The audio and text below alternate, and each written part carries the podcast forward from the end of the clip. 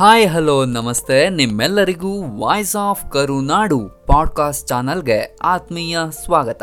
ನಾನು ನಿಮ್ಮ ವರುಣ್ ಜಿಜೆ ಎಲ್ಲಾದರೂ ಇರು, ಎಂತಾದರೂ ಇರು, ಎಂದೆಂದಿಗೂ ನೀ ಕನ್ನಡವಾಗಿರು. ಕನ್ನಡವೇ ಸತ್ಯ, ಕನ್ನಡವೇ ನಿತ್ಯ.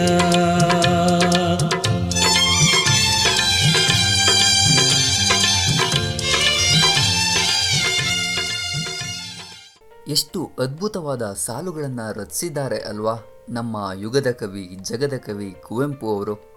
ಅದನ್ನು ಅಷ್ಟೇ ಸುಶ್ರಾವ್ಯವಾಗಿ ಹಾಡಿದ್ದಾರೆ ನಮ್ಮ ಅಣ್ಣವರು. ಎಷ್ಟು ಅತ್ಯದ್ಭುತ ಸಾಲುಗಳಲ್ವಾ ಅವು. ಕನ್ನಡ ಭಾಷೆ ಇಷ್ಟು ಸಮೃದ್ಧವಾಗಿ ಬೆಳೆದಿದೆ ಅಂದರೆ ಅದರ ಹಿಂದೆ ಸಾವಿರಾರು ಕವಿ, ಸಾಹಿತಿ, ವಿದ್ವಾಂಸರ ಶ್ರಮದಿಂದ ಅನ್ನೋದನ್ನು ನಾವು ಮರಿಬಾರ್ದು. ಹಾಗೆ ಒಂದು ಭಾಷೆ ರೂಪುಗೊಳ್ಳುವಿಕೆಯಲ್ಲಿ ಭಾಷೆಯ ವ್ಯಾಕರಣ ಅನ್ನುವಂಥದ್ದು ಅತಿ ಮುಖ್ಯವಾದಂತಹ ಪಾತ್ರವನ್ನು ವಹಿಸುತ್ತೆ.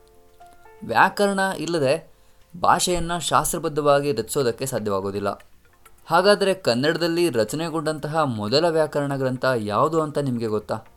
ಬಹುಶಃ ನಮ್ಮಲ್ಲಿ ಅನೇಕರಿಗೆ ಅದರ ಬಗ್ಗೆ ಮಾಹಿತಿ ಇರೋದಿಲ್ಲ. ಹಾಗಾದರೆ ಬನ್ನಿ, ಇವತ್ತಿನ ಪಾಡ್ಕಾಸ್ಟ್ನಲ್ಲಿ ಕನ್ನಡದ ಮೊಟ್ಟ ಮೊದಲ ವ್ಯಾಕರಣ ಗ್ರಂಥ ಯಾವುದು? ಅದರ ವಿಶೇಷತೆ ಏನು? ಹಾಗೂ ಅದರ ಕರ್ತೃವಿನ ಬಗ್ಗೆ ತಿಳಿಯೋಣ. ಕನ್ನಡದಲ್ಲಿ ರಚನೆಗೊಂಡಂತಹ ಸ್ವತಂತ್ರ ಕನ್ನಡ ವ್ಯಾಕರಣ ಗ್ರಂಥಗಳ ಪೈಕಿ ಶಬ್ದಮಣಿ ದರ್ಪಣವು ಮೊಟ್ಟ ಮೊದಲನೆಯದು ಎನಿಸಿಕೊಳ್ಳುತ್ತೆ. ಇದು ವಿವರಣಾತ್ಮಕ ಮತ್ತು ವರ್ಣನಾತ್ಮಕ ರೀತಿಯ ನಿರೂಪಣಾ ಶೈಲಿಯನ್ನು ಒಳಗೊಂಡಿದೆ. ಇದರಲ್ಲಿ ಒಟ್ಟಾರೆ ಮುನ್ನೂರ ನಲವತ್ತ್ಮೂರು ಕಂದ ಪದ್ಯಗಳಿವೆ ಕೇಶಿರಾಜನು ಈ ಗ್ರಂಥವನ್ನು ರಚಿಸಿದ್ದು ಈ ಗ್ರಂಥ ಸಮಗ್ರ ಹಾಗೂ ಸ್ವಾರಸ್ಯಕರವಾದ ವ್ಯಾಕರಣ ಗ್ರಂಥ ಅನಿಸ್ಕೊಳ್ಳುತ್ತೆ. ಇಡೀ ಕೃತಿ ಕಂದ ಪದ್ಯಗಳ ರೂಪದಲ್ಲಿದೆ. ಒಟ್ಟಾರೆ ಇದು ಎಂಟು ಅಧ್ಯಾಯಗಳನ್ನು ಒಳಗೊಂಡಿದೆ.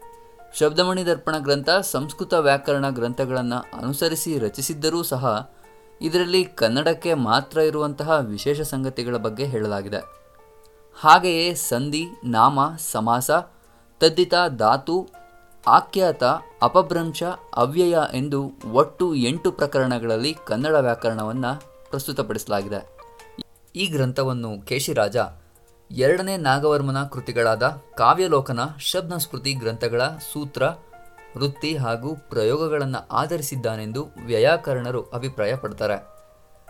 ನಮ್ಮ ಯಾವುದೇ ಕಾವ್ಯ ಅಥವಾ ಶಾಸ್ತ್ರ ಗ್ರಂಥಗಳ ಆರಂಭದಲ್ಲಿ ಅದರ ರಚನೆಕಾರರು ದೇವತಾ ಸ್ತುತಿ ಅಥವಾ ಶ್ರೀಕಾರದಿಂದ ಕಾವ್ಯವನ್ನು ಆರಂಭಿಸೋದು ಪರಂಪರಾಗತವಾಗಿ ನಡೆದುಕೊಂಡು ಬಂದಿದೆ. ಅದರಂತೆಯೇ ಕೇಶಿರಾಜ ಸಹ ಶಬ್ದಮಣಿ ದರ್ಪಣ ಗ್ರಂಥದ ಆರಂಭದಲ್ಲಿ ವಿಶೇಷವಾಗಿ ಮಾತಿನ ಅಧಿದೇವತೆಯಾಗಿರುವಂತಹ ವಾಗ್ದೇವಿಯನ್ನ ಸ್ತುತಿಸ್ತಾರೆ. ಮಾತೆಂಬ ಶಾಸ್ತ್ರದಿಂದ ಶಾರದೆಯನ್ನ ಪೂಜಿಸಿ ನಮಸ್ಕರಿಸುತ್ತಿದ್ದೇನೆ.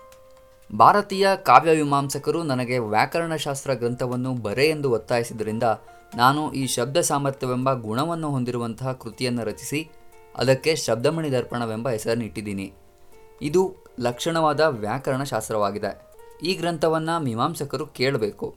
ಇದರಲ್ಲಿ ಅಷ್ಟದಶ ದೋಷವೇನಾದರೂ ಇದ್ದರೆ ಅದು ನಿಮ್ಮ ಗಮನಕ್ಕೆ ಬಂದರೆ ಪ್ರೀತಿಯಿಂದ ತಿದ್ದಿ ಸರಿಪಡಿಸಿ.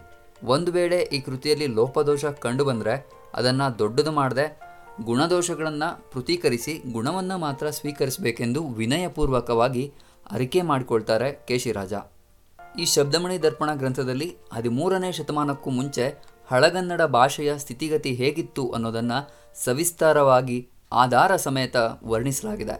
ಇನ್ನು ಈ ಗ್ರಂಥದ ಕರ್ತೃ ಕೇಶಿರಾಜರ ಬಗ್ಗೆ ನೋಡೋದಾದರೆ ಕೇಶಿರಾಜ ಕ್ರಿಸ್ತಶಕ ಸುಮಾರು ಸಾವಿರದ ಇನ್ನೂರ ಅರವತ್ತರಲ್ಲಿ ಜನಿಸ್ತಾರೆ. ಈತ ಕವಿ, ಜನನ, ಸೋದರಳಿಯನಾಗಿದ್ದು ಪ್ರಸಿದ್ಧ ವಿದ್ವಾಂಸರ ಮನೆತನಕ್ಕೆ ಸೇರಿದವರಾಗಿರ್ತಾರೆ.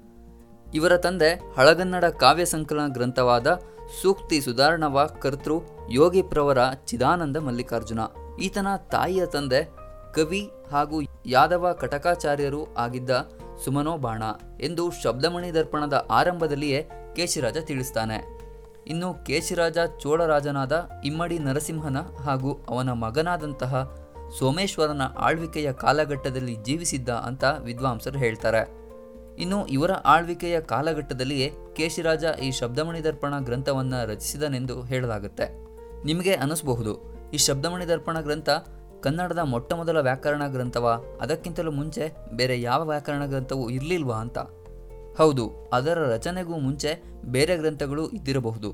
ಆದರೆ ಉಪಲಬ್ಧವಾಗಿರುವಂತಹ ಗ್ರಂಥ ಇದು ಮಾತ್ರ. ಅಂತ ಹೇಳ್ತಾ ಇಂದಿನ ಪಾಡ್ಕಾಸ್ಟ್ನ ಮುಗಿಸ್ತಿದ್ದೀನಿ. ಇಂಥದ್ದೇ ಇನ್ನೊಂದು ವಿಶಿಷ್ಟ ವಿಷಯದೊಂದಿಗೆ ಮತ್ತೆ ಬರ್ತೀನಿ. ಅಲ್ಲಿಯವರೆಗೂ ಕೇಳ್ತಾ ಇರಿ. Voice of Karunadu